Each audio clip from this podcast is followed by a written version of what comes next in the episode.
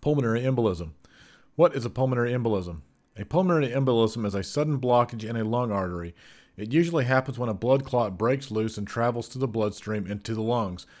Pulmonary embolism is a serious condition that can cause permanent damage to the lungs, low oxygen levels in the blood, damage to other organs in the body from not getting enough oxygen.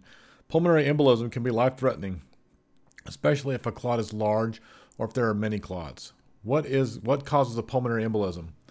The cause of, uh, is usually a blood clot in the leg called a deep vein thrombosis that breaks loose and travels through the bloodstream to the lungs. Who is at risk for pulmonary embolism?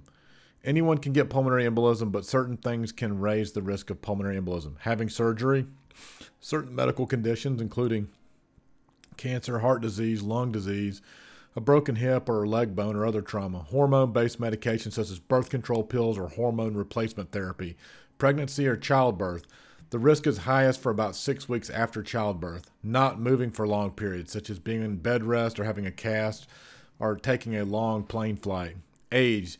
The risk increases when one gets older, especially after age 40. Family history and genetics. Certain genetic changes can occur to increase the risk to, of blood clots and pulmonary embolism. Obesity. What are the symptoms of pulmonary embolism? Half the people who have pulmonary embolism have no symptoms. Symptoms include shortness of breath, chest pain, coughing up blood. Symptoms of a blood clot include warmth, swelling, pain, tenderness, and redness of the leg. How is a pulmonary embolism diagnosed?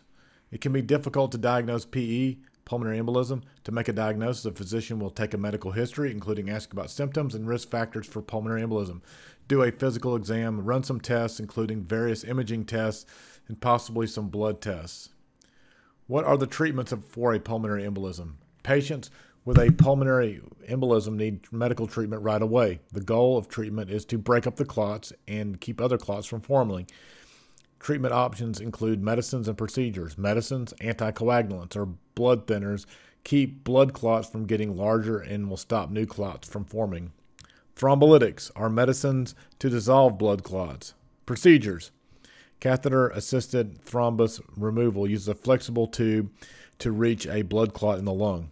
A vena cava filter may be used in some people who cannot take blood thinners. Can pulmonary embolism be prevented?